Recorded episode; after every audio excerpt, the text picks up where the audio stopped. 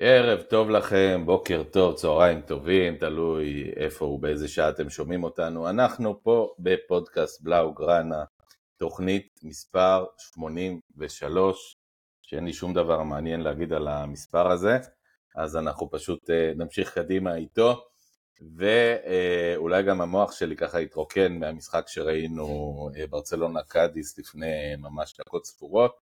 אנחנו מקליטים כאן ממש אחרי המשחק, אז אנחנו פשוט נתחיל ישירות לפודקאסט שיעסוק בעיקר במשחק הזה, וגם בעוד כל מיני דברים ש... אנחנו נדבר על קאנסלו ועל מתאו אלמן, סיפור גדול שמה. אז נכון, נדבר על עוד דברים מסביב, ומשחק הזה, משחק הבא, ואיתנו האיש והגדה שכבר שמעתם את קולו, שי פעל, ערב טוב לך. מה קורה יוז?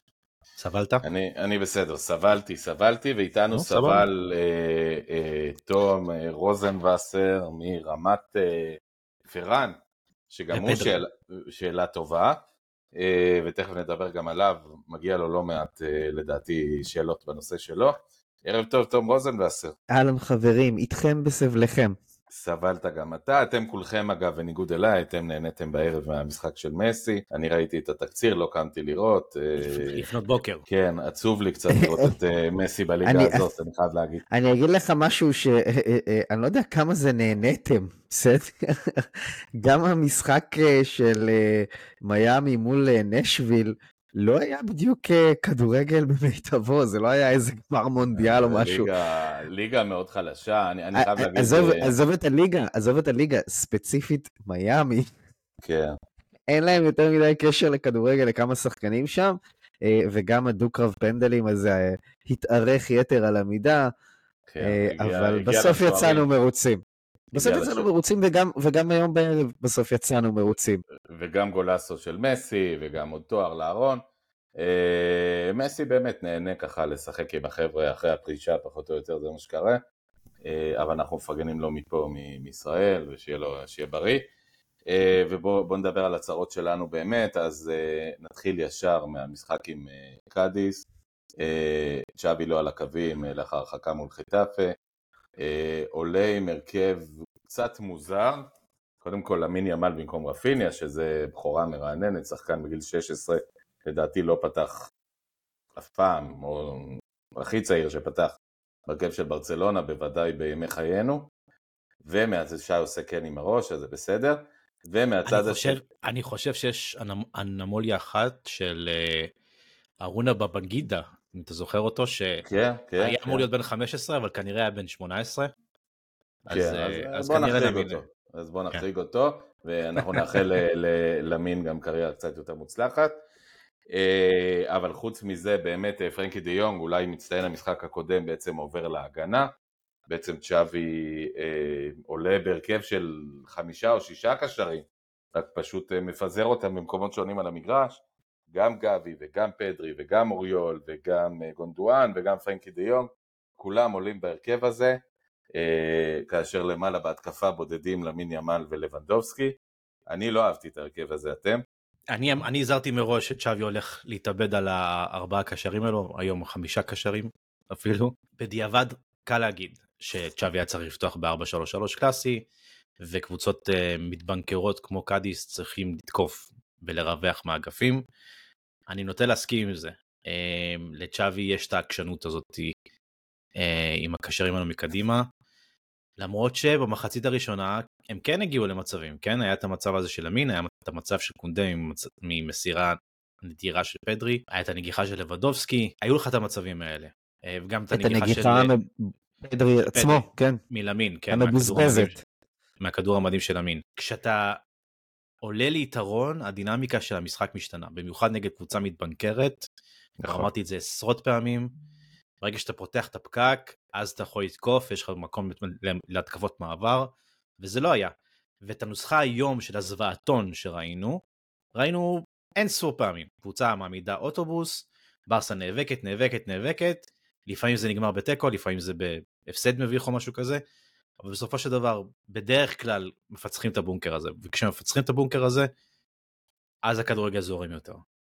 אבל ככל שאתה ממשיך להיאבק, היריבה שלך תמיד צוברת עוד יותר ועוד יותר ביטחון, וחושבת שהיא מסוגלת לקחת ממך נקודות, וזה כמעט קרה היום. איך אוהב להגיד נדב ומצבים כאלה שהוא משדר, היא מרגישה שזה אפשרי, קדיס מרגישה שזה אפשרי. בדיוק, זה כמעט קרה היום גם.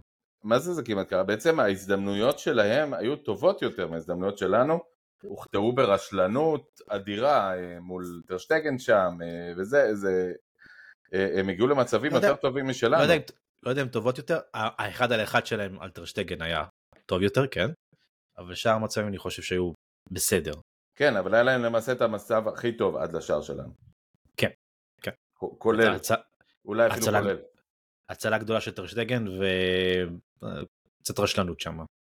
אנחנו דיברנו על זה, דרך אגב, על המצב הזה שהם הגיעו לאחד על אחד, בגלל איזו טעות של קונדה, ואנחנו דיברנו על זה בצ'אט בינינו, ושווה להציף את זה פה גם למאזינים שלנו. אתה אמרת שי בפודקאסט הקודם שהוא... שנייה, תום, זה היה של בלדה. אני לא חושב שזה של קונדה. המצב האחד על אחד לשם. בלדה. היום? זה היה בלדה, אני חשבתי שזה קונדה, כי אמרנו שהוא מפלרטט עם איזו פדיחה הגנתית, אבל גם קונדה עשה פדיחה הגנתית במחצית הראשונה. בסדר, בנורא. שלא הצרות שלי בחיים. האמת שמה שהטעה אותך אולי, מעבר לזה שבלדה וקונדה קצת מרחוק יכולים להיות דומים, זה העובדה, הם קצת בגודל ובגובה דומה גם אני מניח, זה שזה היה באמצע, כלומר בעמדה שבה קונדה היה אמור להיות, ולא בצד שלה, ממש בעיגול האמצע. נכון. אבל אוקיי. נכון, מפלפת זה הוליד באמת את ההזדמנות הכי גדולה שלהם, במחצית הראשונה לא היו להם אה, הזדמנויות אה, אה, מעבר לדבר הזה, אם אנחנו מסתכלים על ה-אקס ג'י, אז זה קצת מפתיע, אבל דווקא במחצית הראשונה היה לנו יתרון יותר גדול עליהם, אה, וזה הראה באמת לאור המצבים ש, ששי ציין, שאנחנו... היינו כבר צריכים לשנות את כל הדינמיקה של המשחק הזה. אבל אנחנו מדברים על קדיז בבית, כן? לא על מנצ'סטר יונייטד. בונקר כמו עשרת אלפים בונקרים שאני ראיתי בחיי, ואני מניח שגם אתם. כן, הם לא באו לנצח את המשחק הזה, הם באו להקוץ אותו אם אפשר, ואם אפשר הם באו לשרוד אותו, ואם לא, אז לשרוד את זה. לא יותר מזה. אגב, התוכנית שלהם עבדה.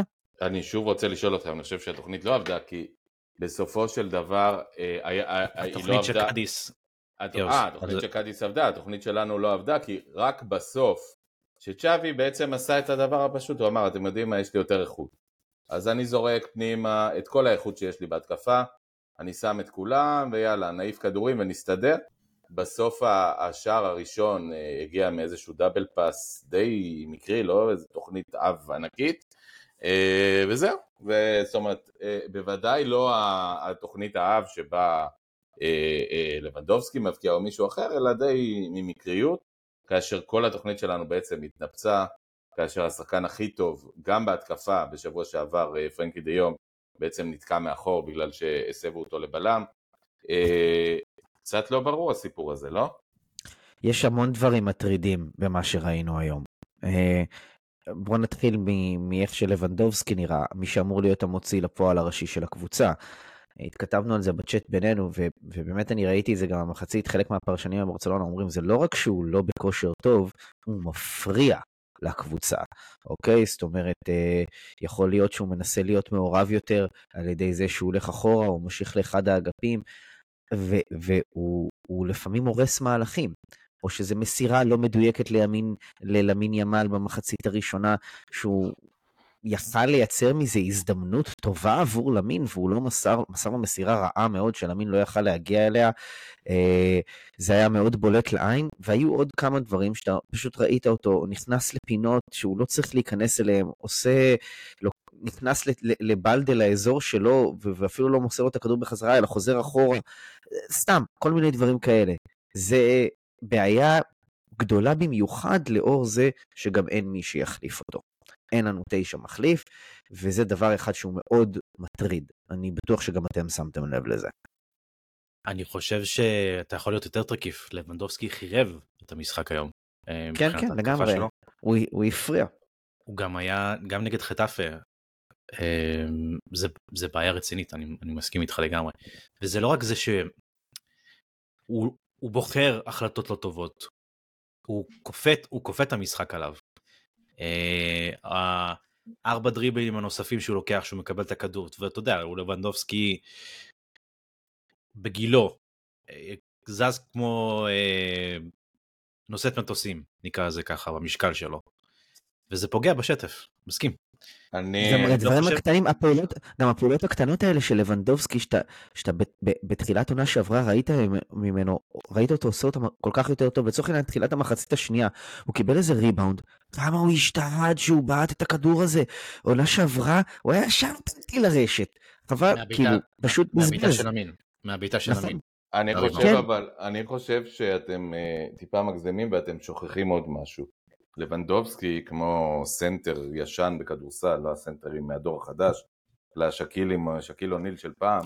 סבוניס. הם, הם, לא, סבוניס היה עוד יותר שחקן חכם שיודע לצאת, אבל השקילים אוניל של פעם, זה חבר'ה שתלויים בזה שיסדרו להם כדורים.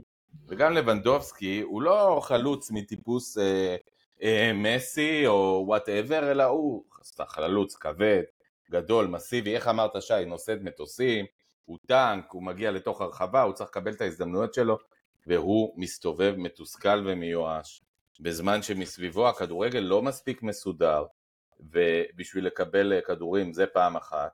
פעם שנייה, האגפים לא מאוזנים, זאת אומרת, אם למין ימל מימינו, אז למין ימל באמת משחק יפה מאוד, אבל מצד שמאל אין כלום.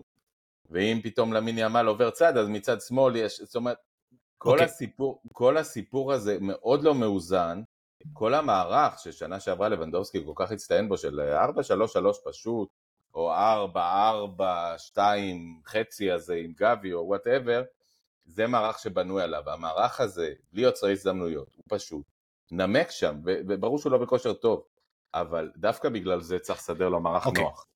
אני נוטה להסכים איתך שהארבעה הקשרים האלה גם מנבנים את לבנדובסקי, זווית מעניינת ונכונה, ושוב, עדיין, גם שלבנדובסקי מגיע להזדמנויות שלו, הוא מחרב אותם. כן, אבל, אבל, אבל זה משהו ש, שכאילו הולך ביחד. כי ברור, אנחנו מדברים פה על חלוץ. חלוץ זה לא, זה לא אוריול רומאו. אוריול רומאו, אנחנו פותחים את המחשב אחרי משחק, אנחנו רואים שבעים מסירות, מתוך שבעים וחמש, שלושה, כאחלה. לבנדובסקי נמדד על שערים. וכמי שנמדד על שערים, הוא צריך להשיג את השערים האלה, והוא פשוט נלחץ. גם בן אדם עם הניסיון שלו, נלחץ. גם אם הוא לא יחרב את המשחק, זה יהיה משחק טוב בעיניי. אבל יש פעמים שהוא פשוט כופה את עצמו. וראינו את זה גם בעונה שעברה, בחצי השני של העונה, שהוא אחרי המונדיאל, שהוא לא היה אותו לבנדובסקי. ראינו את זה. שהוא כופה, והוא מנסה בכוח, וראש בקיר. לא נעים. אני כתבתי לכם היום במחצית, ממש לקראת המחצית, לא פשוט להגיד את זה, אבל וואלה, זאת האמת. השחקנים הכי טובים בקבוצה היום היו פרנקי, בעיקר בצד ההגנתי, ולמין בצד ההתקפי. למין היה היום השחקן המתקיף, במשך שישים דקות הוא היה השחקן המתקיף, הכי יצירתי, הכי יעיל, הכי יצרן. שהיה לברצלונה, וזה לא כזאת מציאה גדולה להגיד את זה, וזה בסך הכל ילד בן שש עשרה, וזה על הפנים. אבל זאת האמת. אם אני מסתכל על כל שחקני ההתקפה האחרים, או אלה שאמורים להיות יצירתיים יותר, פדרי לקח לו זמן להניע במשחק הזה, בגלל הפקק הזה שהיה במרכז המגרש, ועוד פעם, אותם בעיות כמו שהיו שבוע שעבר. כנ"ל לגבי גונדואן, לבנדובסקי, אנחנו מדברים עכשיו על איזה חושך הוא היה, ובסופו של דבר, השחקן עם האוריינטציה התקפית הטוב יותר שהיה על המגרש, היה הילד הזה. זאת האמת. אגב, אבל אני אפתיע אותך, תום. אני קודם כל חושב שאתה צודק, אבל אם תשים את למין בתפקיד של פדרי, ואת פדרי בתפקיד של למין, תקבל תפוקה הפוכה. מהסיבה הפשוטה. בעוד שלמין נמצא באגפים, במקומות שבהם יש חופש פעולה, כל ארבעת, חמשת, ששת, שמונת הקשרים שלנו תקועים במרכז המגרש, דורכים אחד לשני על הרגליים, ומחרבים אחד לשני את המשחק. יפה, לכן ופה אני, אתה... אני, אני לא מבין למה צ'אבי לא רואה מה שבאמת ב... אנחנו מישראל רואים מאוד מאוד בקלות, ו... וגם ביציע אפשר לראות בכל מקום, שברצלונה צריכה לחזור למשחק האגפים, שאפיין אותה כל השני. מעולה שאתה אומר את זה, ואתה פתחת את הדיבור על המשחק הזה עם זה שצ'אבי לא היה על הקווים. ובאותו רגע צלצל לי איזה משהו בראש, על הקווים הוא לא היה. אבל אני קצת קראתי תגובות של חברים בקהילה שלנו, מאז, מאז, מאמצע המשחק והלאה, ועל הקווים הוא לא היה, אבל הוא דפנטלי על האש, על הגריל עכשיו. הרבה מאוד מהאנשים בקהילה שלנו, עם ביקורת נוקבת כלפי צ'אבי, כזו שלא הייתה להם כל עונה שעברה. ואתה יודע מה? אני יכול להתחבר לזה. אני, אני, אני חושב שהוא לא חסים מביקורת, והוא צריך לקבל איזושהי ביקורת עם, עם איך שהקבוצה נראית בשני המחזורים הראשונים. אז וואלה, אפשר לקוות שקנסלו יגיע ויוסיף לאיזון. אבל, אבל אנחנו גם צריכים להיראות הרבה יותר טוב ממה שנראינו. גם אם היינו שווים גול, שי, זה כולה קאדיס בבית. אנחנו צריכים להיראות טוב יותר. תום, שביקורת על צ'אבי היא מחויבת והיא תעודת כבוד.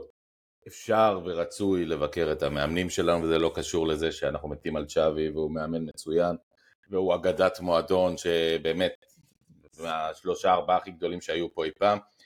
בסופו של דבר צ'אבי בשני המשחקים האחרונים עולה בהרכבים מאוד מאוד תמוהים, מאוד מוזרים, עושה חילופים מוזרים עד כדי חילופים שאומרים יאללה, כבר שום דבר לא הולך, תעלו למשחק, תעלו למגרש, תעשו מה שאתם רוצים, ולכן גם המחציות השניות נראות הרבה יותר טוב, כי רק שצ'אבי הולך אחורה מה, מהקונספט המוטעה שלו, רק אז בעצם הקבוצה נראית יותר טוב, ואני שוב אזכיר, זה קורה מול חטאפה ומול קדיס, וזו שאלה טובה, איך זה ייראה מול סביליה ומול בלבאו ומול...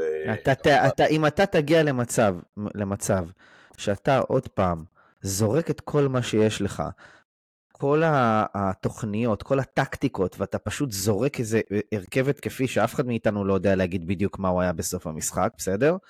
מול קבוצות טובות יותר, אתה גם תענש. זה שאנחנו לא נענשנו היום. אגב, אחרי הגול שלנו, כמה שאני שמחתי, היו לי איזה שלושה, ארבעה סקרים אחרי זה, חבל על הזמן. שיכלנו לספוג בקלות. ואגב, אני אמרתי לעצמי, זה כל כך אופייני לברצלונה, עכשיו כאילו לספוג אחרי הגול הזה, אחרי השמחה הגדולה הזאת, לקבל איזה גול. ובמזל לא ספגנו, וזה עוד פעם, זה נגד קבוצות טובות יותר, עם שחקנים מוכשרים יותר, שיש להם יכולת להיות יותר קליניים, אנחנו כן נשלם על זה. זה היה מאוד מטריד לראות את זה, שהמענה הטקטי של צ'אבי, הוא פשוט לזרוק את כל מה שיש פנימה. אני אישית לא, זה לא עשה לי טוב. אגב, איך אומרים, ששי אומר... שי, אתה על מיוט, שי, אתה על מיוט, אבל אני הצלחתי לקרוא את השפתיים שלך, ואמרת, מה רצית שהוא יעשה? בדיוק, מה היית רוצה שהוא יעשה?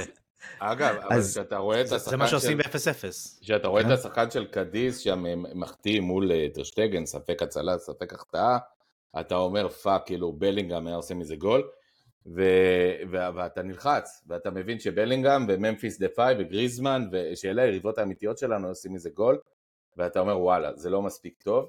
אגב, צ'אבי גם בוחר באיזשהו מקום לשתק את ההגנה שלו, זאת אומרת, לעלות בסופו של דבר עם פרנקי דה יונג באמצע, לקחת את קונדה ימינה, במקום לעלות עם מגן קצת יותר התקפי, אפילו סרג'י רוברטו מגן יותר התקפי ממנו, וראינו את זה גם אפילו בעשר דקות שהוא שיחק רוב השעה.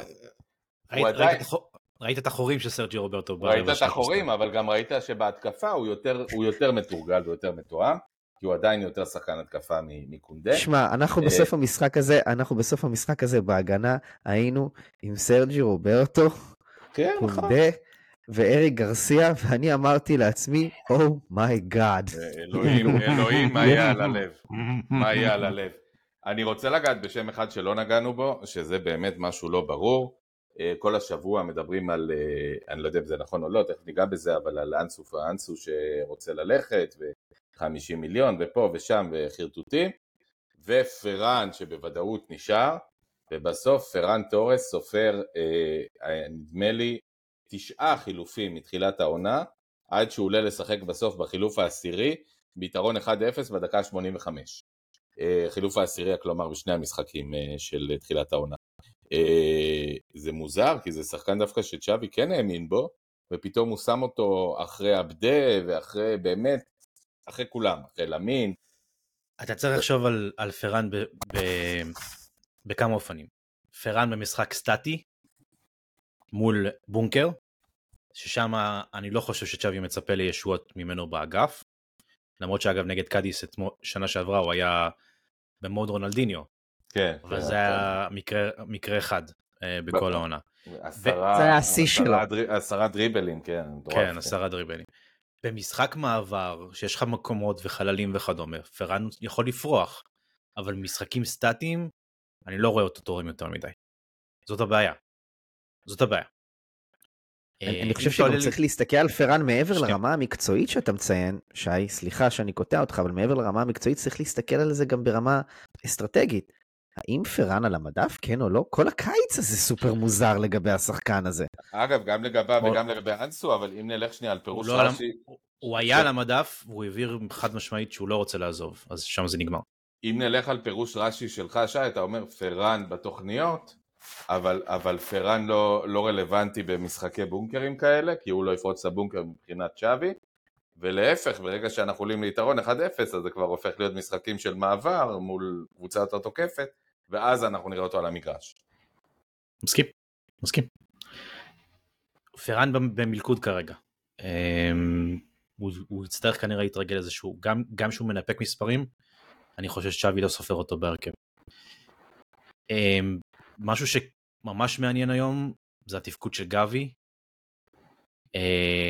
לא תראה מספיק היום גבי, ותפקוד מוזר בצד ימין, במיוחד שהוא דומיננטי מאוד ברגל ימין, ואז הוא מקבל את הכדור ברגל ימין, ותמיד או מוסר אחורה, או, או מפעיל את למין, בצד השני. ואני לא הבנתי מה צ'אבי ניסה להשיג בהצבה הזאת של גבי שם. היה לנו איזה, איזה דיון בין החבר'ה שאמרנו, בסוף מה הוא גבי? הוא ניר קלינגר של ברצלונה. הוא לא השחקן הכי מוכשר, הוא לא השחקן אה, הכי, אה, הכי טוב בקבוצה, אבל הוא מתאבד, הוא נותן לחימה, הוא נותן עבודה, אה, הוא יכול לשחק בכל פינה, כאילו בקישור, בהתקפה, אה, וזה מה שאנחנו רואים מגבי כבר שנתיים, לא? זאת אומרת, אה, ביקרת לו למלחמה הזאת וסתימת חורים. הוא אף פעם לא כוכב בפני עצמו. בלמסיה הוא היה כוכב, הוא היה פליימקר, הוא היה פנטזיסטה, הוא עשה הרבה הרבה דברים קריאטיביים, ואני חורה לי שאנחנו מגבילים אותו רק לדבר הזה. אפילו אצל, אפילו תחת קומן, אפילו תחת קומן, הוא היה יותר קריאטיבי ממשהו היום. וגם עם סרג'י, מה שהיה עם סרג'י. אבל אנחנו זוכרים את הגול המדהים בקלאסיקו. תגידו, איפה הייתם מתפקדים אותו? אז מה, באותו מקום של שנה שעברה? שמאל מזויף כזה? גבי בבעיה. גבי בבעיה. אני חושב שזה כאב ראש עבור צ'אבי. אגב, אני חושב שאם צ'אבי מסתכל שנייה לא על תפוקה, אלא על שמות, אז בעוד שאוריול הוא היחיד הממש הגנתי בתוך הקישור, אז והוא חייב להיות שם, אז יש לנו את, את, את פרנקי דה יונג, ויש לנו את גונדואן, ויש לנו את פדרי, שהם שלושתם בהיררכיה מעל גבי, מה שגורם לצ'אבי לנסות לדחוף את גבי למגרש במקומות שאולי פחות מתאימים. כן. אני חושב שאנחנו שני משחקים לתוך העונה, ובניגוד ליריבה שלנו שמתחיל להתהוות אצלה איזשהו הרכב, אצלנו זה עדיין לא שם. אני חושב שצ'אבי עדיין קצת אה, בעלתה בכל מה שנוגע להרכב המועדף ועל ההיררכיה בקבוצה. אנחנו, אני חושב שכולנו רואים שאנחנו צריכים משחק אגפים, וצ'אבי מתמסר לרעיון הזה של קישור מעובה, ויש לו הנחות יסוד של העבודה שהוא עובד איתן, אבל נכון להיום, שני משחקים לתוך העונה, לא מתגבש הרכב ברור, גם זה שהראוכו נפצע לא כל כך עוזר, או קנסלו עדיין לא הגיע, זה גם לא, לא תורם לזה, זאת אומרת, יש עדיין נעלמים ב, ב, אה, אה, אה, בסגל, אבל אה, כל הדיון שלנו פה, אה, והד, וגם הדיונים הטקטיים שאנחנו עושים, זה לדעתי תולדה של זה, שלצ'אבי עצמו, אין אה, משהו קוהרנטי לגבי ההרכב המועדף. אז מה צ'אבי רוצה? שי? ממה ארבעה קשרים? לא, אני היה, חושב ש... אתה יודע, היה פעם סרט מה נשים רוצות, כי אף אחד לא קשה לפעמים לדעת, בזוגיות, מי שבזוגיות מכיר את זה, מה צ'אבי רוצה, מה, מה, מה הציפייה שלו מהעונה הזאת? הוא, הוא רוצה מה שכולנו רוצים, לדעת מה נשים רוצות. כן, זה חלום. אני קראתי את הרעיון שלו אחרי המשחק, הוא לא, הוא לא אמר בשום שלב שטעיתי עם הארבעה הקשרים האלו, הוא... דווקא אמר שהמערך הזה ייצר מצבים וכדומה, אז הוא עדיין, הוא עדיין יהיה עם ראש בקיר בכיוון הזה. אני חושב שהוא יחפש מומנטום, אתה יודע, זה גונדואן חדש, וזה הרכב בלי בוסקץ, בפעם ראשונה מזה מגיע אלפיים שנה, ו... הוא יחפש, יודע, תאום לא נוצר משני משחקים, תום. כן, לגבי... נכון. לא, אבל שי, ו... התאום יגיע, שני... אבל מה החזון? מה, מה החזון של... איך צ'אבי רואה את הכדורגל של ברצלונה בדצמבר, בסדר? ב- באוקטובר, בקלאסיקו הראשון, בנובמבר. כן, אני, אני חושב שהוא ינסה לחצוב כמה שיותר מהקריאטיביות שהקישור הזה מסוגל לייצר לו. כל מה שעכשיו אנשים תולשים את השיער שלהם ואומרים אנחנו חייבים ארבע שלוש שלוש, חייבים, חייבים, חייבים. אני חושב שצ'אבי ינסה למקסם את זה, ובשביל למקסם את זה צריך זמן. כן, יש פלן בי, שזה ארבע שלוש שלוש, כמו שראינו מחצית השנייה. כן, זה צריך לדעתי להיות פלן A תמיד במשחקים מול יריבות מתגוננות, אבל במשחקים, כשאתה שאלת, קלאסיקו, אתלטיקו, מדריד, אני חושב שצ'אבי יחזור לקישור מורבה יותר, בגלל שהבלוק הזה נותן לך אה, יציבות הגנתית טובה יותר. צריך להגיד, אה, שי ותום, דיברנו, דיברנו על זה טיפה לפני השידור, אה, ראינו בעצם, ב, אני חושב בעשר דקות האחרונות, רבע שעה האחרונה, ראינו מערך של סדר גודל של שתיים שתיים שש, אבל לא מדברים פה על אה, זה, ראינו מערך הזוי, מערך אה, אה, לא דומה לכלום. זו לא פעם ראשונה, ותמיד, וצ'אבי הוא לא מאמן ברצלונה היחיד שזורק את כל הכלים למגרש כשצריך להתאבד על תוצאה. אני לא מופתע. אבל מה זה אומר בעצם? אומרת, אם, אם מתחילים את צ'אבי ואומרים לו, תקשיב, זה שהגעת בסוף ל... אתה יודע, ל-all-out attack הזה, כמו שהקוראים לזה פעם בפיפה. הוא לחץ חץ שמאלה, שמאלה, שמאלה, שמאלה. כן, כן. או, כן, או ימינה, ימינה, ימינה, ימינה, ימינה, ימינה, כן. all-out attack, כאילו שבעים שחקנים בזה, ואם חלילה אתה חוטף מתפרץ את זה מאה אחוז גול נגדך. נכון. צ'אבי הוא בחור, הוא לא אינטליגנט, הוא סופר אינטליגנט, הוא גאון, הוא בן אדם מבריק, כבן אדם. הוא מסתכל על זה ואומר לעצמו, מה? אימרתי על הכל, וזה הצליח לי. זה מה שהוא יגיד. אני דווקא רוצה לגעת באימור הראשון, אימרתי על משהו לא קונבנציונלי, וזה נחשב לי בענק. נכון, והייתי צריך לעשות את החילוף הזה הרבה יותר מוקדם, מאשר דקה שישים ושמונה, כמו שהוא עשה היום. בואו נדבר על אנסו פאטי, בעצם הוא בפנים, הוא בחוץ, הוא, הוא דווקא בכושר לא רע, הוא שוב בעיטות לשמיים וזה, אבל הוא פעיל, הוא עושה, שהוא עולה, הוא, הוא, הוא יעיל, גם נגד חטאפה שבוע שעבר, הוא היה מהטובים על המגרש שהוא שיחק. כן, יש עוד אחד עשר. הוא תקיף, אבל לא מדויק. נכון. וזה, וזו חצי נחמה בעצם, גם כתבתי את זה לחברים, זו חצי נחמה, כי אתה יודע, אנסו פאטי גם היו, היו לו את התקופות שלו, שהוא חזר מהפציעה, שהוא היה יותר מהוסס, ופה אתה רואה אותו הולך על זה, אז זה כיף לראות, אבל זה עף משם לשמיים, שאת זה פחות כיף לראות. אבל אז, טוב, uh... הכדור, הכדור שהוא שלח היום לשמיים, זה היה כדור יפה שהוא בעט אותו, וזה היה בסדר, אוקיי. הוא הכין, הוא הכין את הכדור כמו אנסו פאטי של פעם, אני חושב לזה אתה בדיוק, מכוון. בדיוק, חוץ מהפעולה המסיימת, הוא, הוא בסדר. אנזו, אנסו הוא עדיין תעלומה מבחינת הקיץ, אני לא חושב שהוא ב-מאה אחוז נשאר עדיין, יכולות להיות הפתעות שם מהכיוון הזה, אנחנו יודעים, מנדש דוחף מאחורה, מאחורי הקלעים, להביא את פליקס ולמכור את אנסו, לא יודע אם התוכנית הזאת תצא לפועל באמת בסוף, אבל זה היום, ה-עשרים באוגוסט, זה לא סופי, כן? זה לא סופי שהוא נשאר. שי, בוא נפתח סוגריים ונגדיר את מה שאמרת עכשיו, זה הטרייד אוף, ז'ואאו פליקס מול אנסו פאטי? אני אומר לך עם כל הצער והכאב, כן, זה... לפורטה, לפורטה רוצה את ג'ואאו פליקס, אני לא יודע אם תמורת אנסו, אבל זאת, זאת, ה, זאת המציאות הכלכלית שיש לך, כן? אם אתה רוצה להביא את ג'ואאו פליקס ב, לא יודע, דמי השאלה של שבעה מיליון או שמונה מיליון יורו, אתה צריך לוותר על uh, מישהו בהתקפה, ו, ואם אנסו רוצה הרכב בכל משחק, אז הוא יכול לחפש את זה במקום אחר. אלא אם כן הוא אומר את צ'אבי, אני רוצה, אני רוצה להישאר ואני אעשה הכל, מתי שאני אקבל דקות, ואז אתה יכול לסיים את הטלנובלה הזאת, אבל כרגע היא בעיצומה. ומה אנחנו, מה אנחנו יודעים לגבי השיחות באמת ש, שמתקיימות בחדרי הלבשה, חדרי חדרים?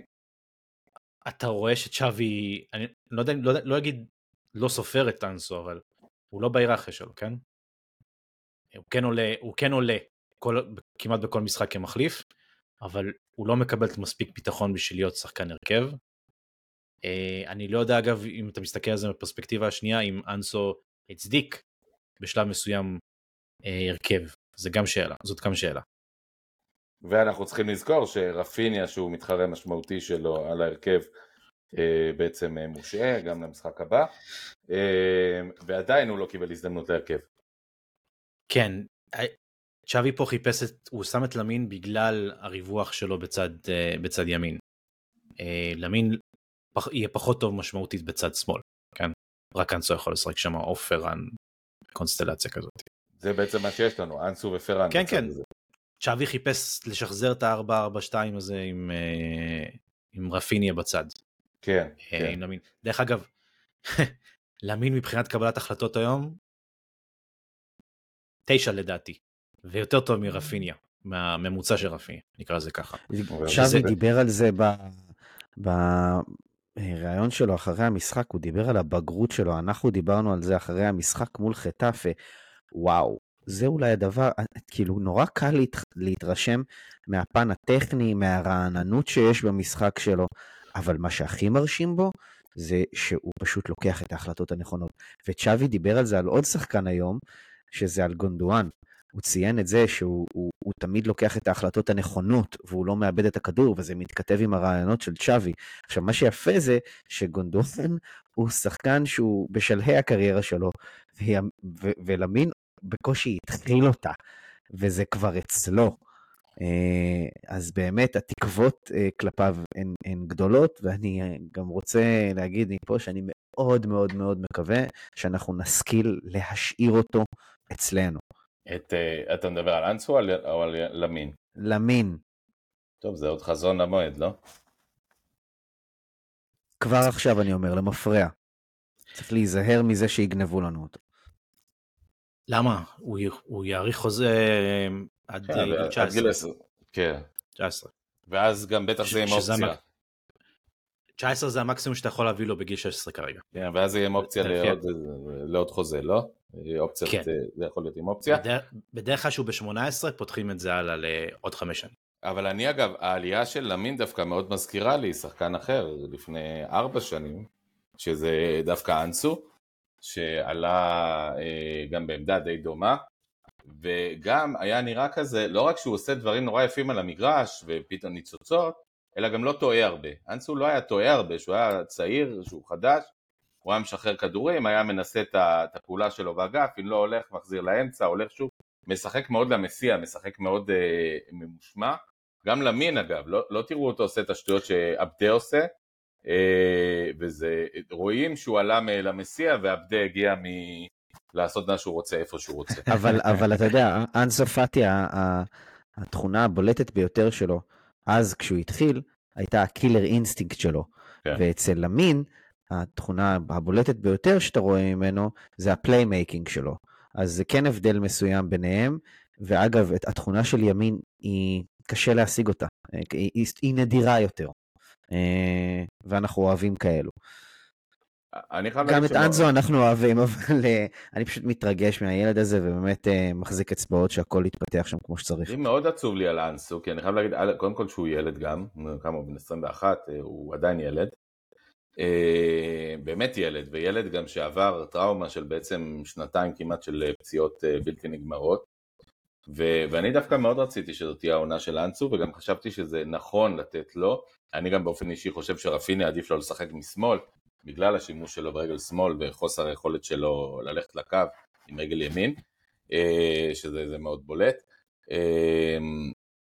אני, אני באמת, אני אהיה מאוכזב אם אנסו ילך.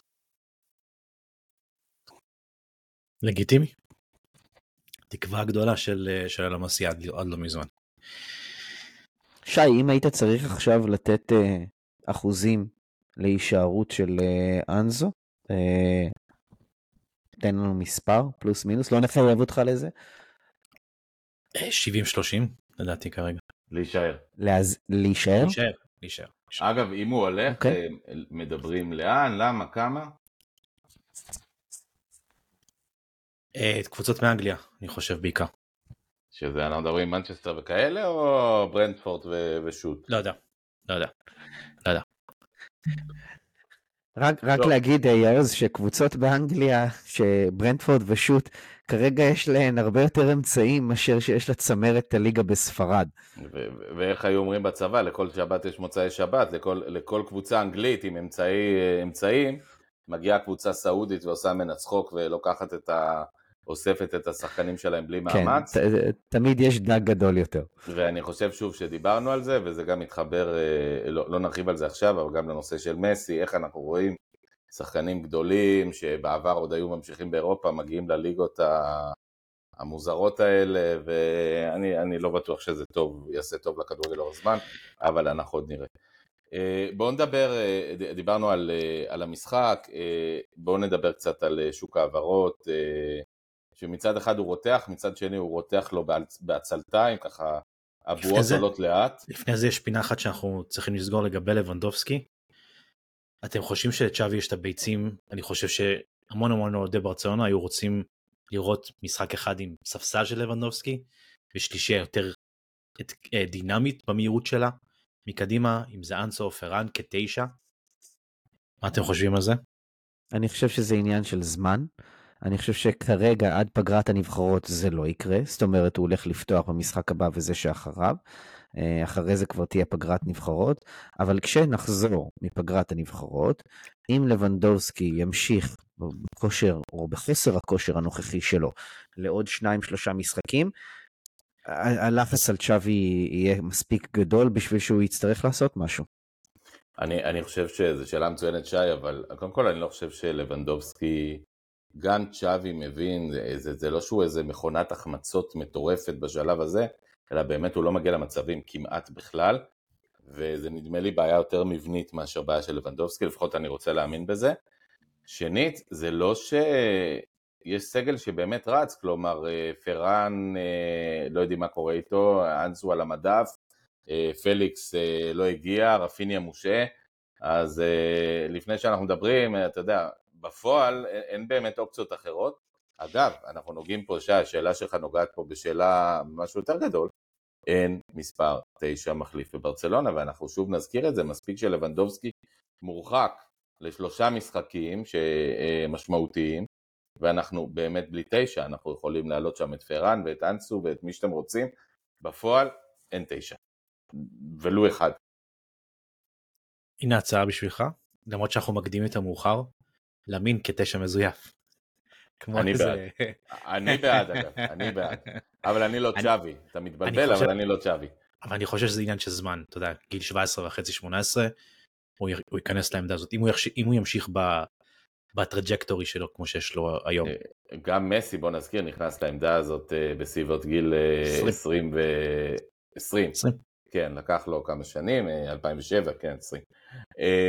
עוד שאלה... לא, אחת... תשע, תשע מזויף ב... מהקלאסיקו, מהקלאסיקו ההוא, של ה-עשרים ושש. מהקלאסיקו... עשרים ושתיים. ש... שני במאי... גיל עשרים ושתיים של... שני במאי אלפיים ותשע. אלפיים ותשע. נכון, נכון. אז אנחנו מדברים על גיל כמעט עשרים ושתיים של... מילה של... אחרונה לפני שאנחנו עוברים לשוק העברות, אוריול רומאו, אני חושב שהוא מפתיע לטובה, באמת. היום ראיתם כמה מקומות ש... פשוט יש לו פוזישנינג טוב, בשביל ליירא את התקפות מתפרצות של יריבה. חסר לי קצת, אתה יודע, אתה מסתכל תמיד בהשוואה לבוסקץ, חסר לי קצת המסירות החותכות, או קצת השליטה בטמפו, אבל בינתיים, אתה יודע, זה ארבעים אחוז בוסקץ, חמישים אחוז בוסקץ, שזה בסדר. אבל ההתאהבות של צ'אבי באוריול רומאו אומרת שאנחנו כנראה תמיד נראה אותו ואת פרנקי ביחד. אוריול זה שחקן שאנחנו אוהבים לאהוב, נורא קל לאהוב אותו, כי הוא דינמי, כי הוא נייד, הוא עושה דברים, הוא מגיע למקומות על המגרש. מצד שני, אנחנו ידענו ודיברנו על זה, תום ושי, דיברנו על זה לא פעם, על זה שאת בוסקץ אנחנו נצטרך שניים או שלושה שחקנים שיחליפו ולא אחד, בשביל סך התכונות. ההצטיינות של אוריול, אני חושב באיזשהו מקום, היא גם עושה בעיה לצ'אבי, כי היא מונעת ממנו להעיז. כלומר, אוריול כל כך טוב וכיפי ונעים לראות אותו על המגרש וממושמע וטקטי, ששוכחים שמבחינה התקפית הוא עדיין קצת החוליה החלשה שלנו, בוודאי בקישור. זו שאלה טובה אם צ'אבי יעיז מתישהו לעלות בלי אוריול, אלא עם הרכב כאילו קישור יותר התקפי. נכון, אתה עוזר, אתה עוזר לי עכשיו קצת לסכם את הדיון שלנו עד כה, גם על המשחק, גם על צ'אבי עד עכשיו, וגם לשתף ממה שאני קראתי מהאוהדים בקהילה. בסופו של דבר זו הטענה המרכזית כלפי צ'אבי, שהוא זהיר מדי. אתה אומר פה, האם צ'אבי יעז? שי אומר, אה, אה, הוא מתעדף את אה, אה, אה, חיזוק ההגנתי הזה של אוריול רומאו, את זה שהוא יכול לסמוך עליו ברמה ההגנתית בקישור, אה, ובסופו של דבר אנחנו רואים שזה עולה ביצרנות של הקבוצה, בחלק ההתקפי, וזו הביקורת המרכזית של רוב חברי הקהילה על, על צ'אבי, על זה שהוא זהיר מדי. אז הזהירות כן. מול התעוזה, כן. זו שאלה שאנחנו הולכים איתה לשני המשחקים, עד הפגרה. כן. כן. צ'אבי אגב, במסיבת עיתונאים, הגן על הארבע קשרים האלה, הוא קרא לזה משחק פנים, והוא גם הביא גיבוי לזה שהשער הראשון הגיע עם משחק פנים של, של גונדו ו... נכון, הגיע בעצם איזה דאבל פאס כזה, אבל יש שיגידו שזה בגלל ששחקני אגפים שקצת רווחו את נכון. המשחק. נכון. אגב, אני שוב אומר, על אוריול זה חשוב להגיד, יש כזה דבר, שחקנים שמאמנים אוהבים, בזמנו דיברו על זה הרבה, נדב הנפלד בכדורסל, נורא כיף כמאמן, מה שאתה אומר לעשות הוא עושה, הוא מגדיל ראש, הוא מעולה בהגנה, הוא אין לו אגו בהתקפה, נורא נורא כיף, לא תמיד, לפעמים השחקנים המעיזים דווקא, המשוגעים קצת, השונים, הדמבלה האלה, הם אלה שעושים את ההבדל, ודמבלה אין לנו, כמו שאנחנו יודעים, וגם אין לו מחליף בינתיים. אבל אתה יודע מי, מי יש לנו, ואנחנו לא דיברנו עליו בכלל כמעט היום, וזה פשוט מטורף מה שקורה עם השחקן הזה. פרנקי נמצא בכל מקום במגרש. מדהים. באמת, באמת. הוא, הוא, הוא, הוא, הוא בלם, הוא סוחב את הכדור קדימה, על תחילת המשחק כבר ראו איזו התקפה אחת שהוא סוחב את הכדור בטיל קדימה. הוא שחקן כל כך מהיר, אתה הזכרת את דמבלה, ואני זוכר ששנה שעברה אנחנו הראינו קליפים שלו בספרינט מול דמבלה, והוא לוקח אותו. אבל, והוא אבל גם טוב, פיזי, והוא גם יודע לספוג לחץ. אתה לוקח את הגאון כדורגל הזה, שהוא באמת, הוא שחקן, הוא, הוא תופעה, פרנקי דיונג, הוא תופעה, הוא בכל מקום. הוא עושה הכל על המגרש, הכל, ואתה, הוא בכל מקום. ואתה דוחף אותו להגנה, שזה זה, זה, זה, זה, זה מטריף את הדעת. נכון, אבל את מי אתה מעדיף, את אריק? אז אם אתה לא מעדיף את אריק, למה הוא בקבוצה? למה הוא בקבוצה? שאיניגו מרטינז יהיה קשיר וירשם, אני מניח ש... צ'אבי פחות... לא, אני לא צוחק, שימצאו קבוצה בסעודיה, שתיתן עליו מיליון יורו, אני לא צוחק עכשיו, אני לא אומר את זה בזלזול, תן עליו מיליון יורו... סליחה, אם אתה אומר קבוצה בסעודיה, ואתה מסתפק במיליון, זה הכי זלזול שיש. אבל זה בדיוק זה, עדיף מיליון מאשר שחקן שאין שום אמון בו, אין שום הערכה ליכולות שלו. אתה לא מאמין בו, צ'אבי כן מאמין בו. באריק? כן, שחקן רוטציה. אם הוא כל כך מאמין, הוא כשחקן רוטציה, ורוחו פצוע. נגד קדיס בבית, הוא מעלה את פרנקי דה יונג, שי. רוטציה, לא אמרתי רוטציה ראשונה. אני מאחל לך שהבוס שלך יאמין בך יותר בעבודה שאתה נמצא בה. בקיצור, אני לא יודע איך אנחנו הגענו לדבר על אריק, אני בסך הכל רציתי להחמיא לפרנקי דה יונג, שהוא כרגע השחקן היחיד בעולם שעושה את תפקיד הבלם, קשר אחורי ופליימקר בעת ובעונה אחת, והוא עושה את זה מעולה. אז הוא מדהים, מזכיר לי, שי, מה שאתה אומר על אריק, מזכיר לי שעדי אשכנזי פעם אמרה בהופעה שלה, אמרה שתמיד הסבא שבוחרים בו סנדק, הוא תמיד נורא נורא מתלהב, ומגיע כזה נפוח לברית, ואז היא אומרת, יאללה, מה אתה רוצה? יש שני סבאים, אחד מת, נתנו לך, מה אתה מתרגש? אז הבן אדם, יש שלושה בלמים קשירים, אחד נפצע, ועדיין לא נתנו לך. מה אתה מבין מזה? אריק הסנדק, סבבה. אריק הסנדק, זהו, אפילו זה לא. בואו נדבר שנייה לפני שוק העברות, שבוע הבא ויאריאל, זה סיפור אחר לגמרי. אגב, אני אשלח לכם, צילמתי מלון נורא יפה במדריד שנקרא מלון ויאריאל, לא יודע למה ועל שם מה, אבל זה נמצא בכיכר נורא נחמדה כזאת. אז שבוע הבא ויאריאל, בחוץ, צולל את הצהובה. מיודענו כי כסתיין. משחק קשה, חבל הזמן. זה כבר לא קדיס וזה גם לא חטאפה. מה יהיה? תשמע, הם פתחו כמונו, כאילו צולע כזה. ויאריאל לסרמיקה, עם סטדיון ביתי, שכל העיירה הזאת ויאריאל נכנסת בו בפנים בערך, ואתה יודע, בדרך כלל צ'וקוויזה עשה לנו בעיות שם, צ'וקוויזה כבר לא איתנו. כן, מזל. אבל ג'רארד מורנו שבדרך כלל פצוע נגדנו, אבל כנראה כן יהיה קשיר, יש לה, יש את הכלים כדי להסב לברסה נזק. מצד שני, זו קבוצה שנגד ברסה לא, לא תעמוד בבונקר. זה, אז יש שונה לגמרי מה, ממחזור אחד שתיים בינתיים. אגב, הגענו אה, עכשיו עם שבעים ושישה אחוז שליטה בכדור. הקבוצות של קיק אה, כידוע, ולא נזכיר את ההיסטוריה שלא איתנו, אבל אוהבות לשלוט בכדור. אה, איך לדעתכם צ'אבי בכלל להתכונן לזה? משחק קלאסי, לפתוח אגפים, לרוץ, מהירות, כוח. מעניין מאוד, מעניין מאוד. אה, לידיו וצערם של כל המאזינים שם, אני עדיין רואה את צ'אבי חוזר לארבעה הקשרים האלה, אני לא חושב שהוא יוותר כל כך מהר, מה גם ששוב פעם, נגד ויאריאל שרוצה את הכדור, אתה גם תחפש להשיג את הדומיננטיות הזאת אה, מקדימה, ואם צ'אבי ימשיך להאמין בלבנדובסקי, זה יהיה קשה, ואם צ'אבי ימשיך להאמין בלמין, יכול להיות שנקבל שם פירות אחרים. כלומר, אתם אומרים על אותו, על אותו הרכב, אפילו עם פרנקי או, או אינייגו באמצע, ואז פרנקי עולה לקישור וגבי יורד לספסל. לא יודע, לא יודע, בוא נראה. רפיניה, אגב, צריך להזכיר, עוד לא קשיר, כלומר, חוזר רק ב... עוד לא זמין, כלומר. עוד לא זמין, כן, נכון. ויריאל ניצחה במיורקה היום עם ג'רארד מורנו.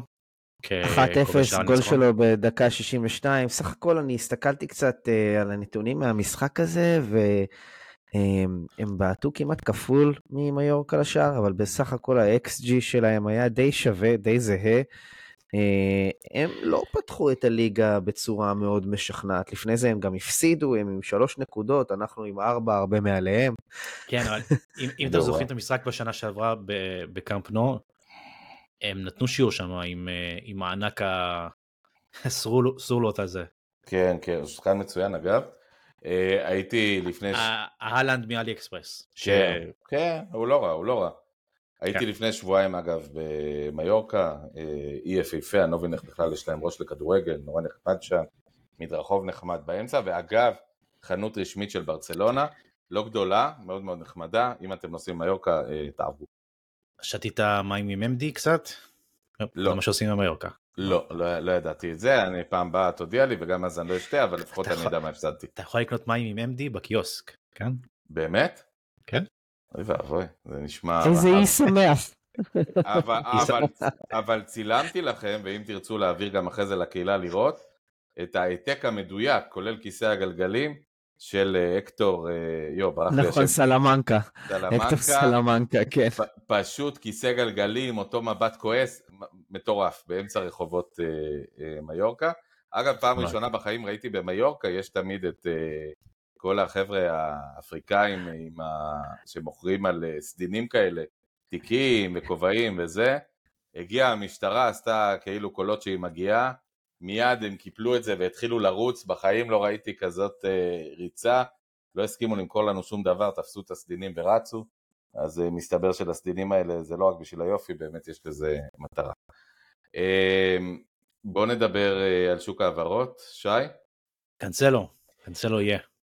צריך לרשום את קנסלו, אבל אה, נראה שהכל אה, הולך לקראת סקירה סופית שם. מה חסר? חתימה לדעתי. חתימה והבטחה של פייר פליי, כן? ירדו, ירדו מהעץ הזה של חובת רכישה. אני לא חושב שאי פעם זה היה דבר כזה, אני חושב שזה סתם היה בבלט של עיתונאים. רגע, לא ירדנו, אבל לא, סליחה, לא עלינו לפייר פליי של אחד על אחד? כאילו... עוד לא, אתה צריך עוד כסף מהחברה הגרמנית בשביל פייר פליי. אחרת, אחרת היית כבר רושם את, את ניאקי פניה. ואיפה זה עומד? ואולי את מרקוס אלונסו. ואיפה זה עומד? אני חושב שהכסף אמור להגיע שבוע. אז טוב, דיברנו על קנסלו, שאלנו שבוע שעבר האם עד קדיס נראה אותו, אמרנו שלא וצדקנו. צריך גם להגיד עוד משהו, אני לא יודע אם נראה אותו משחק מול ויאריאל, אבל צריך גם להגיד משהו על, על ההגעה שלו ברמה הטקטית. הקבוצה משוועת למגן ימני, כל, כל הדיבורים שנאמרתי מקודם על ההיררכיה בקבוצה, לפחות הגעה שלו אמורה מאוד לסייע לסדר בדבר... סדר טקטי, לפחות בצד ההגנתי, וגם יותר מזה לדעתי הלאה, כי הוא לא סתם מגן, הוא, הוא מגן ימני מצוין, and guess what, הוא גם מגן שמאלי מצוין, אז הוא, הוא קול בו ברמה הכי גבוהה שיש בצד הדיפנסיבי, עם המון המון value בהתקפה, אני אישית ממש ממש מקווה שהוא כבר יסגור ויגיע ויהיה שחקן שלנו וירשם. אני חושב שזה, צ'אבי מתעקש עליו לא סתם, הוא מבין כמה זה חסר לנו, כולנו מבינים כמה זה חסר לנו, בערך מאז שדני אלבס עזב ב-אלפיים ושש עשרה זה מאוד מאוד חסר לנו. אגב, סליחה שי, רק שאלה, איך אתם רואים איתו את האפשרות של, בהתחשב גם בבלמים הטובים שיש לנו, את המעבר ל-שלוש חמש שתיים? שמשהו משחק כקיצוני? הוא כקיצוני, בלדי קיצוני, שלושה קשרים, שלושה בלמים. כמו בלדי קיצוני. אני חושב שזה יהיה כמו דני אלבס בזמנו, וצ'אבי יחפש את זה. יש לי תהיות לגבי היכולת הגנתית של קאנסלו, אני לא חושב שהוא מגן, מגן כמו שהוא מגן ברמה התקפית. בוולנסיה ראיתי מלא חורים שלו, גם בסיטי של פאפ, למרות שהוא קיבל את כל החינוך הראוי שם, עדיין היו לו חורים. זה חורים שמזכירים חורים ברמה של דני אלבס, אם, אם אתה זוכר, שמרימים כדור מצד ימין, yeah. ואז הוא מפספס אותו כזה, עם ה... אתה חותם על ה... צריך להגיד, הוא הרבה יותר גבוה מדני, הוא מטר שמונים וקצת, אבל... כן, כן, אתה... אבל זה, זה, זה עניין של מיקום. אתה חותם על המשפט הבאמת החכם ביותר, שיצא מסגי כהן אי פעם, על דני אלבס, שאמר, זה לא המגן הטוב בעולם, אבל זה השחקן הטוב בעולם שמשחק מגן. קאנסלו, אני לא יודע אם הוא הגיע לרמות הגבוהות של דני אלבס בסיור. לא, לא, אני מדבר על דני אלבס, אבל קאנסלו הוא בפרופיל הזה. כן, קאנסלו בפרופיל הזה, לגמרי. לגמרי. הוא גם אמר בעצמו שהוא הרפרנס שלו. אגב, שדני אלבס הוא הרפרנס שלו לתפקיד המגן. כן, אתה מחפש מגן שמסוגל לשחק משחק צירופים, וכרגע אין לך את זה. כאילו, אולי סרג'י רוברטו לפני חמש שש שנים. אגב, מי שמסוגל לעשות את זה, ראינו אותו כובש השבוע במיאמי, מצד שמאל, ג'ורדי אלבה. אתם חושבים שקצת ראיתי עלו שאלות בפורומים השונים שוויתרנו עליו קצת מהר מדי? אנחנו ויתרנו עליו? אנחנו דחפנו. הוא אמר שהוא מעוניין לעזוב, כן, אחרי שהוא נדחף, הוא אמר סבבה, טוב, בסדר, אני מקבל את הדחיפה הזאת באהבה. דחפת אותו החוצה, כן, שזה לא רק ברמה ספורטיבית, אלא בעיקר גם ברמה כלכלית, והחוזה שלו. מהר מדי לדעתכם, או ש... היה צריך לרדת ברמת השכר שלו. הבנתי. בוא נדבר, טוב, מה עוד נשאר לנו ז'ואאו פליקס, גם שחקן של מנדש אגב? פליקס של מנדש. כן, בגלל זה הוא רוצה את העסקה הזאת, כי גם אנזו פאטי, גם ז'ואאו פליקס, כאילו העמלות הולכות ומצטברות אצלו אם זה קורה, זה נהדר עבורו ועבור כל העסק שלו, אבל צריך לדבר גם על עוד מישהו, שהוא המאסטר מיינד מאחורי כל העסקאות והשוק, וברצלונה ואיך היא מתפקדת, וזה מתאו אלמן, וזה חד סיפור. קודם כל, בואו נגיד, מתאו אלמן מודיע, שנייה נעשה את הסדר, מתאו אלמן עזב, כמעט עזב, חזר מאסטון וילה, כאילו לתקופה ארוכה, בסופו של דבר הודיעו שישאר רק עד ספטמבר, מה שאומר שעוד שבועיים פלוס מינוס, הוא עוזב. לא, לא, לא, לא, אתה עושה קצת סלט. מתאו אלמן הודיע במאי, אני עוזב לאסטון וילה, כן? ואז לא עזב. הפתיע את כולם, הלך, כן? הלך. עשה פגישת היכרות באסטון וילה, הזדעזע כנראה, וחזר. מהרמה, ואז אמר ללפורטה, אני חוזר, אבל בזמן שהוא עשה את החלט הזה בברמינגהם, לפורטה כבר הלך והזדרז והביא דקו, והבטיח את דקו את כל כס המלכות, ואז כשמתאו אלמן חזר, ואמר, אני חוזר, ואני מתכוון להיות פה תקופה ארוכה, ז'ואן לפורטה לא נתן לו בחזרה את כס המלוכה. הוא, הוא ודקו עבדו ביחד, ובסופו של דבר, בפגישה, בישיבת הנהלה האחרונה, אמרו שחלוקת הכוחות המחודשת תהיה שמתאו אלמן ידווח לדקו, וזה כבר יותר מדי. בשבילו, הייתה פרידה הדדית, נקרא לזה ככה. וצריך להגיד לגבי מתאו אלמן, בסך הכל מוניטין מצוין, אחרי קיץ שעבר בעצם כמעט הצליח להנחית את כל מי שרצינו, בקיץ הזה לא קיץ מבריק שלו. כן, כן. יכול להיות שזה חלק גם ממכלול ההחלטות שהובילו לפרידה הזאת. כאילו כסמו פג. אתה יודע, אם הוא היה נגיד מצליח למכור את קסייה, נגיד ב-שלושים מיליון, ולא ב-שתים עשרה וחצי עלובים ששלחנו אותו החוצה. את לנגלה. כן, תראה, לנגלה הוא בעייתי בגלל השכר שלו. גם דסט בעייתי בגלל השכר שלו. דסט עובר היום לאיינדובן. ובגלל שיש לו שכר של שנים עשר מיליון יורו. מדהים. תירוף. אז, אז פסווי יכולה רק לשלם חצי ממנו, ו, ו, והיא כבר הופכת אותו לשחקן השלישי הכי מסתכר שם בסגל. יאללה, איזה עולם, יאללה. טורף. תחשבו כמה, אפרופו מה שאמרנו, חוזה באותו מאו. אפרופו מה שאמרנו על ארגרסיה, כמה צ'אבי לא מחזיק ממנו, שהוא בכלל לא בא בחשבון, גם שאין מגנים ולא יודעים, אין זה, הוא אפילו לא בא בחשבון לסגל, זה די מדהים. יאוז, אתה אומר שהסעודים זה כוח משבש בעולם הכדורגל? אני חושב שברטומאו עדיין מהדהד לא פחות מהם. נכון, נכון. אגב, זה מדהים, המספרים האלה שאתה אומר דס שנים עשר מיליון, שזה משכורת מטורפת, זה באמת משכורת ענק, עתק, זה לא להאמין, אבל זה כבר היסטוריה, זאת אומרת, נתקענו עם ההיסטוריה הזאת, הוא אחת השאריות האחרונות. דקו, שמחליף את מתאו אלמן, הוא תעלומה, לדעתי. הוא יימדד במבחן התוצאות, מן הסתם. אבל לפורטה חושב שהוא יהיה צ'יקי בגריסטיין, מודל אלפיים עשרים ושלוש שלו. צ'יקי גם הגיע בלי ניסיון בכלל. הגיע כאגדה ברצלונאית, ו... ולמד. אבל צ'יקי היה מנטור מאוד מאוד חשוב, שזה היה פרן סוריאנו, היום הוא מנכ"ל של סיטי.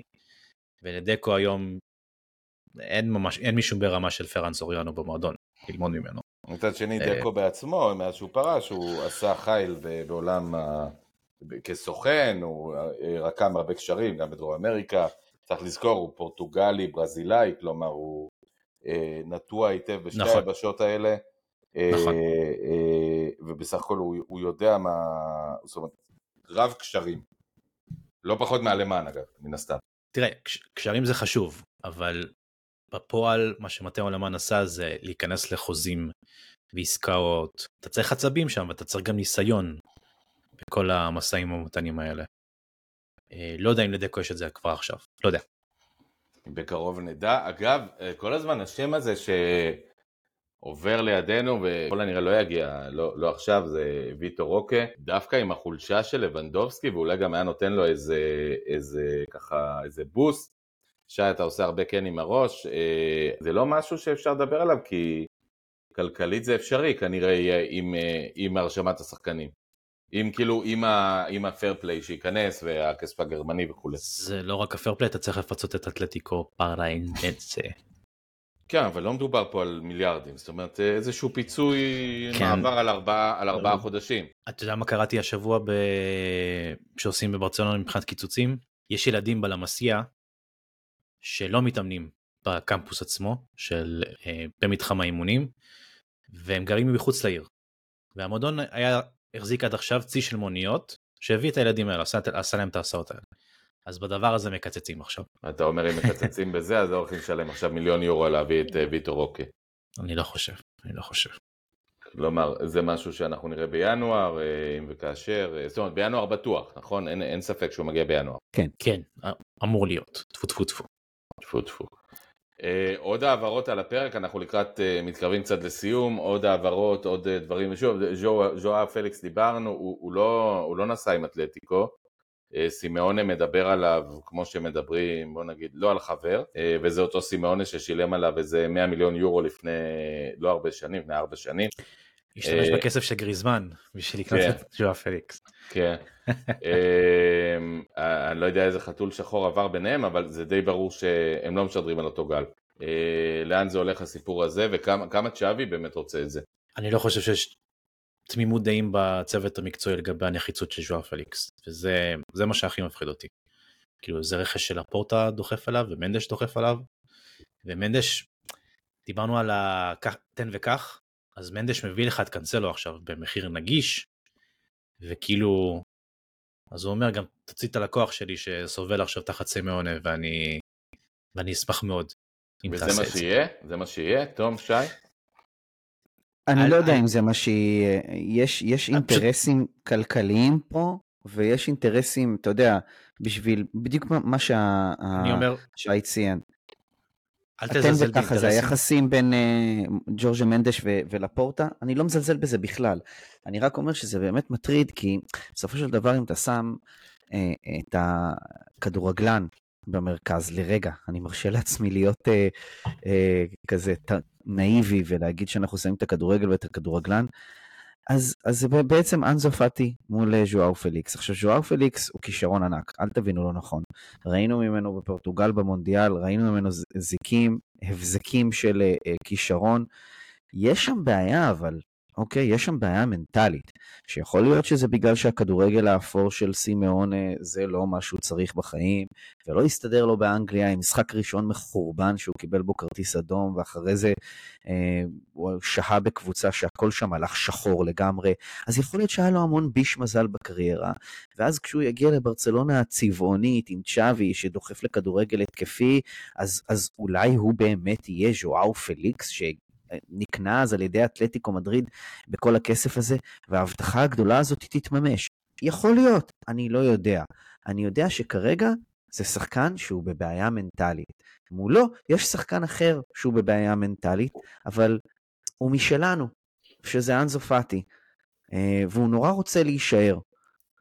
אז הכל פה, הכל פה רגיש. רוצה להישאר כרגע, אבל לא, לא הייתי אומר לא רוצה, מאוד רוצה להישאר, כן? כרגע, הוא, אבל זה... ככה, הוא, הוא מעדיף להישאר ולשחק, אוקיי? כן. עם זה אנחנו יכולים להסכים, הוא כן. מעדיף להישאר אגב, ולשחק. ששי רמז בדרכו העדינה, שבעצם אם קנסלו מגיע, ובעצם איך נגיד מנדס שסוגר לנו את הפינה הזאת, אז הוא יצפה שיסגרו לו את הפינה איפה שהוא צריך שהיא תיסגר. השאלה, אגב, ייתכנו ז'ואאו פליקס ואנסו פאטי באותה קבוצה? באותו סגל? אני חושב שמבחינת פייר פליי זה לא יכול לקרות. ותום, לגבי האינטרסים שאמרת, כן, יש אינטרסים כאלה. ואינטרסים של סופר אייג'נט, כמו של מנדש, הם הרבה, הם כאילו שאתה צריך לקחת הרבה יותר בכובד ראש. ברור, זה עניין אסטרטגי, זה לגמרי, אתה רוצה להיות on his good side, מה שנקרא, אתה רוצה לטפח מערכת יחסים טובה עם סוכן העל הזה. והסתכלתי על כמה משחקים של פליקס בבנפיקה, לפני המעבר המתוקשר הזה לאתלטיקו מדריד, הוא נראה שמיים וארץ מהשחקן שלו היום. צריך לזכור, אבל שי... אז זה שחקן לראייר עליו. גם שהוא הגיע לאתלטיקו, אז נדמה לי שהוא כבש אפילו צמד במשחק הראשון, ואולי שלושה ארבעה שערים במחזורים הראשונים, הוא היה נראה כאילו עם אימא של הבול, אבל, אבל משהו באמת, הבחור הזה כבר כמה, ארבע שנים בספרד, משהו, הוא לא פרץ, הוא כאילו, הוא בסדר, אבל הוא כישרון שם, אבל הוא לא פרץ. באתלטיקו מדריד, אתה צריך להיות, באתלטיקו מדריד של סימאוני, אתה צריך להיות מסוג שחקן מאוד מאוד מסוים, בשביל שסימאוני, בשביל שאתה תתפתח ותצליח תחת סימאוני. עכשיו בוא נדבר רגע על... הוא אולי כזה למשל. למשל. בוא נדבר רגע על לוז, אנחנו נמצאים עכשיו ב-עשרים, למעשה ב-עשרים ואחד באוגוסט, אנחנו כבר גולשים ל-עשרים ואחד באוגוסט, עד שישמעו את זה, בעוד שישה ימים, בשבת, נכון? המשחק נגד ויאריאל, ולא בראשון, ויומיים שלושה אחרי זה בעצם סוף מועד העברות, ו-שלושים ואחד באוגוסט סוף מועד העברות, ואנחנו, כלומר יש לנו עשרה ימים. וגם הגרלת ליגת אלופות. נכון, אבל יש לנו עשרה ימים בעצם. ויאריאל ביום ראשון. ויאריאל ביום ראשון. ב-עשרים ושבע ויאריאל, כתוב עשרים ושמונה, אוקיי. אז אוקיי. עשרים ושבע. עשרים ושבע, אה נכון, עשרים ואחת זה כבר יום שישי, שני, צודק. אז ויאריאל ב-עשרים ושבע, כתוב לי אגב ב-שש וחצי, משחק מוקדם יחסית, אז אוקיי, וגם שימו לפניכם, אבל עזבו שנייה את ויאריאל בצד, יש לנו עכשיו עשרה ימים של מאני טיים, שבהם הפאזל הזה של קנסלו פנימה, ואנסו פאטי החוצה, וז'ואאו פליקס פנימה, יהיה חייב להתפטר באיזושהי דרך, כלומר של כן או לא, אחרת זה, זה בעצם לא קורה, וגם ז'ואאו פליקס צריך למצוא לעצמו פתרון, כי עם סימאונה הוא לא ימשיך. כן, אני אמרתי לך, כרגע אני נותן לזה שבעים שלושים להישארות של אנסו, אני חושב שזו תחושה פנימית שלו, של השחקן עצמו שיצטרך להכריע, מנדש ואבא שלו כן דוחפים אותו החוצה. טוב, אנחנו נמצאים פה במצב, כלומר, שקבוצה תצטרך לבוא ולהציע הרבה כסף לברצלונה, כי אנסו הוא שחקן תחת חוזה, הוא שחקן כן. uh, מועדון, הוא שחקן עתיד, הוא עם הספרה עשר, לא צריך להגיד מה זה אומר לא עדי ברצלונה, זה לא שחקן שילך ב-שתים עשרה וחצי מיליון יורו. מדברים על שישים מיליון, בערך. ועם הכסף הזה, בשביל. אגב, הנה שוב שי, אני חוזר ומציק, uh, ויטור רוקה. אוקיי, יכול להיות שכן. יכול להיות שכן. יש דיבורים על זה, כלומר, אני, אני שואל כי קטונתי, אבל אם אני, אם אני צ'אבי, אני מסתכל על, על לבנדובסקי, אני מסתכל על הספסל, ואני אומר, רבק, שיהיה טוב, שיהיה לא טוב, אני חייב את התשע הזה אצלי. חייב עוד אחד. אני, אני מבין אותך, אבל זה דבר שצריך להנדס כמה אופרציות במקביל, ואני לא יודע אם יש לברצלונה את ה... את הקפסיטי לעשות את כל זה. וצ'אבי הוא לא, אגב, הוא לא אחד שמשתולל, שדופק על שולחנות במתחם האימונים, ואומר, חבר'ה, תתחילו לזוז, כי אני, אני, אני צריך את השחקנים האלה, אני לא יכול להמשיך לעלות עם הליצנים, עם עמדה, שהוא באמת, לא דיברנו עליו, אבל זה, זה בושה לאינטליגנציה. אני חושב שהוא, אני חושב שהוא דופק השולחנות, והוא לא הופך שולחנות, כרגע. בשביל להניע את כל התהליך הזה, אתה צריך לעשות משהו ראשון, בשביל ליצור את התגובת שרשרת, ונכון עכשיו זה לא קרה. השאלה היא מה משהו הראשון זה, זה קנסלו.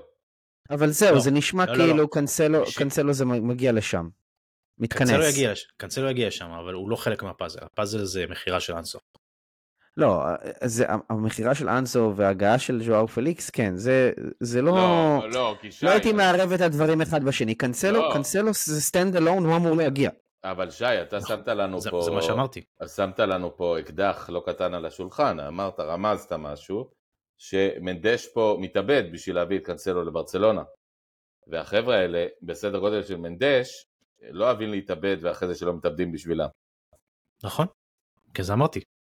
אל תזלזל באינטרסים של סופר אייג'נס. אני אומר, כלומר, קנסלו מגיע, זה אומר שאדון מנדש הולך לקחת כרטיס לטוס לברצלונה, לשבת עם לפורטה במשרדים או במסעדה, ולהגיד לו, I scratched your back, now you scratch my back, כאילו, גרד. זה כבר דובר, זה כבר דובר, אני די משוכנע שזה לגמרי כבר נעשה. ומנדש שולט גם באנסו וגם בז'ואאו פליקס, כן? ולכן אינטרס שלו בכלל שמהלך הזה יצא, כי זה גם עמלה כפולה.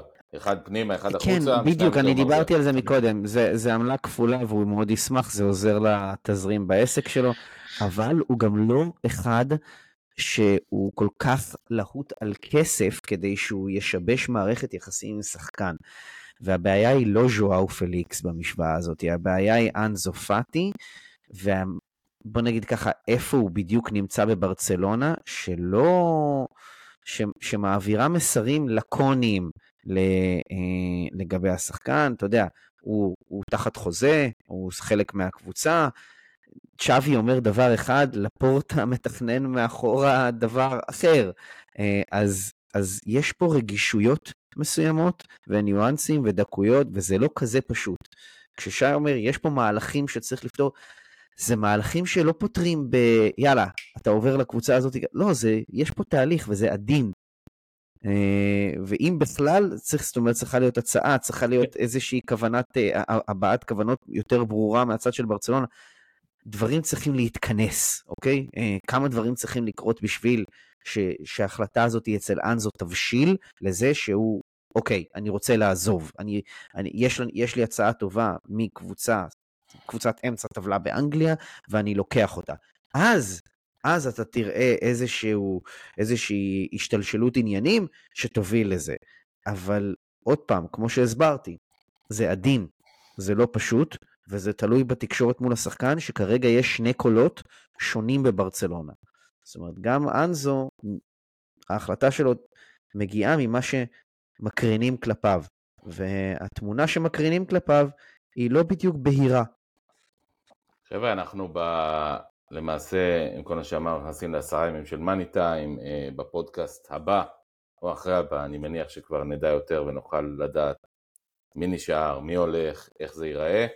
אה, אני אומר שוב, תאריך היעד, אה, ראשון בספטמבר, אה, שעון ישראל, נניח אה, שתיים ב- בלילה, משהו כזה, זה יהיה שתים עשרה בלילה ב- באירופה. על הגבול, על הגבול של הראשון והשני בספטמבר. אה, הראשון עוד אפשר להעביר, כלומר? כן.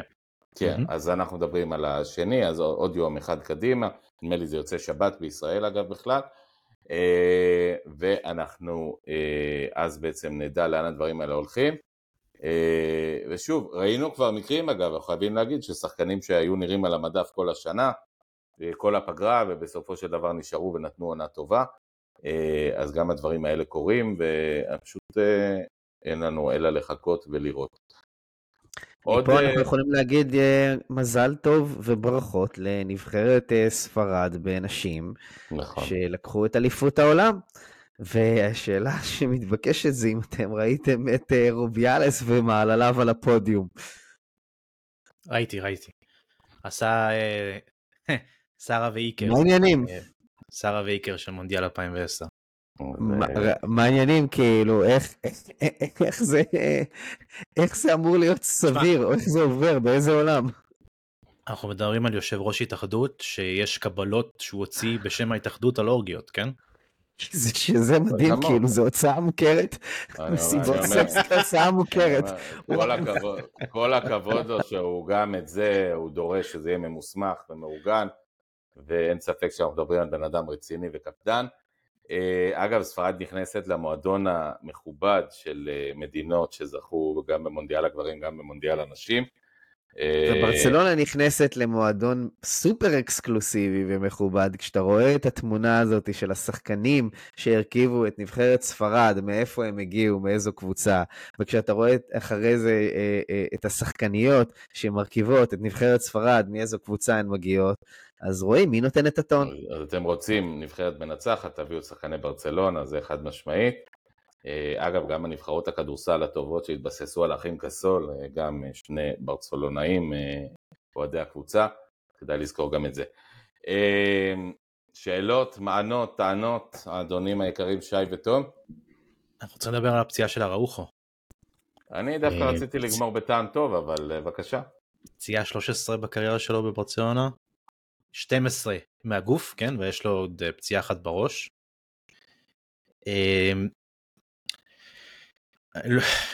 לא רוצה להגיד, לא רוצה לנחס, בוא נדפוק בשולחן רגע, לא רוצה לנחס אומתיתי, הפציעות עצמן מגוונות, הן לא פציעות חוזרות כמו אצל אומתיתי, ורובן המכריע פציעות קלות, זאת אומרת שבוע, שבועיים, שבועיים וחצי כאלה.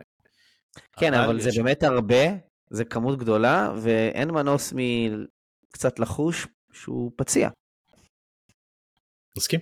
צריך לזכור שהראוחו הפסיד את המונדיאל האחרון בדיוק מאותה סיבה, לא אותה פציעה, אבל בדיוק בגלל פציעה, גם לא ארוכה מדי, חודש וחצי, חודשיים, אבל זה בדיוק מה שצריך בשביל להפסיד. הוא היה חודשיים וחצי. כן, אבל הוא היה יכול אולי לחזור קצת קודם, אבל זה, זה מה שהיה בשביל להפסיד. אני, כן, אם אתם רוצים באפסייד, אז פויול שהיה גם סבל אין ספור פציעות, ובין לבין הצליח להניג את הגנת ברצלונה לשיאים לא רעים. אגב, נדמה לי שמתוך שלושת הגמרים אה, הגדולים הוא שיחק רק באחד, או אולי נטעה, אולי בשניים, אה, אלפיים ושש, אלפיים ותשע, אלפיים ואחת עשרה. אה, באחד בטוח הוא לא שיחק, אה, הוא לא היה קשיר, אני לא זוכר מה קשיר בשניים או באחד, חוץ מזה, אבל אה, סבל... ב-אלפיים ואחת עשרה הוא, אה, הוא, הוא פתח, ואז הבידל החליף אותו בקטע מאוד מרגש. כן, אוקיי, בכל מקרה היה, היה פצוע לפחות באחד מהם, והיה פצוע בתקופות ארוכות, ולמרות זאת אה, אה, הצליח אה, לעשות קריירה מדהימה. רק יכול לאחל להראוחו שזה יהיה יותר בכיוון הזה, פחות בכיוון של אומתיתי, שבאמת נראה כמו כלום. כלומר, הפציעות שלו לא אמורות להיות מסכנות קריירה, הבעיה שהוא נפצע כל הזמן. חברים יקרים, אז זה באמת היה הפודקאסט שלנו אה, על, אה, על קדיס, וקצת מבט אה, באמת על צ'אבי ועל שוק העברות. אה, זה, זה סיפור גדול, ארבעת הקשרים האלו, זה יהיה מוטיב אה, הולך, הולך וחוזר.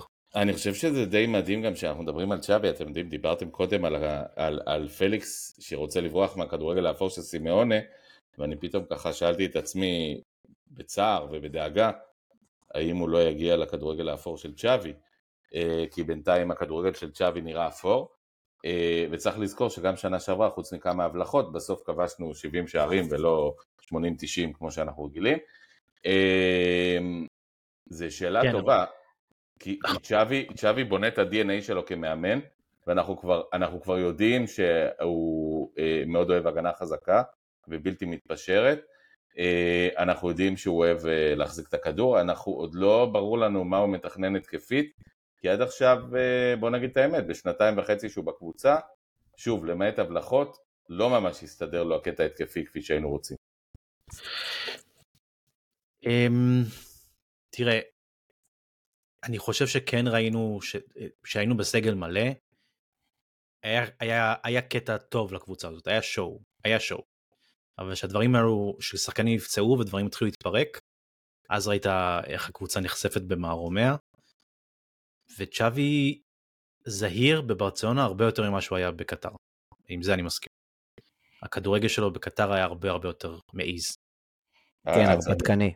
צריך להגיד יותר מזה, בעוד שאנחנו זוכרים את סימאונה, באמת כשחקן נשמה, שלא לומר עלים וכסחיס במידה מסוימת, ובעצם ממשיך כדורגל כזה גם כמאמן, צ'אבי היה שחקן של כדורגל באמת כן. מושלם, וזה עוד לא נראה כך כמאמן, עוד לא מספיק. ביום, ביום שישי במסיבת העיתונאים של צ'אבי, שאלו אותו, אמר, כאילו אמרו לו, דיברת על זה שבעונה הזאת אנחנו צריכים לעלות את הרמה, ולהתחרות ב- באירופה, זה המטרה המוצהרת, מה אתה חושב גם על רמת הכדורגל שברצלונה השיגה? והוא אמר, אני מסכים איתכם שבעונה שעברה, היו משחקים ששחקנו להם כדורגל או משהו ממש טוב, והציגו פעם לראייה את הסופר קופה, שזה בעיפר המשחק הכי טוב של צ'אבי בעונה שעברה, הוא גם אמר שהיו לנו משחקים לא טובים, והוא מודה בזה. ואז הוא סיפר על מה, מה מוביל לקבוצה שתשחק כדורגל טוב, והוא דיבר על אה, ניסיון, אנרציה, ושחקנים שמכירים אחד את השני. ובגרות, ובגרות של השחקנים. ורק עם זה תוכל אחר כך לייצר כדורגל טוב יותר. בסופו של דבר אתה צריך מומנטום כדי לגרון, להרים את תחושת הביטחון שלך, ואנחנו כרגע רק בחיתולים, כן? No. ואני עדיין חושב שיש לו איזה רעיון מסוים, והוא לא יחזור למקורות של ה-ארבע שלוש שלוש כל כך מהר. צריך לזכור, צריך לזכור שהשיטה האירופאית היא גם קצת מענישה, כי אנחנו מדברים על חיתולים, אבל בעוד, אני לא יודע, שלושה שבועות סדר גודל, אנחנו עולים בליגת האלופות כבר. ומה שקרה לנו שנה שעברה, זה עד שהבנו מה אנחנו עושים ואיך אנחנו עושים, כבר מצאנו את עצמנו מפסידים לביירן מינכן בחוץ, ופחות או יותר חצי גומרים את העונה שלנו, ואחרי זה שרשרת הפציעות, והעונה נגמרה באירופה. וזה משהו שצ'אבי צריך לחשוב עליו, כי אין לו זמן עד פברואר לבנות שיטה. זה אולי טוב לליגה, באירופה זה לא יעבוד. נכון, נכון.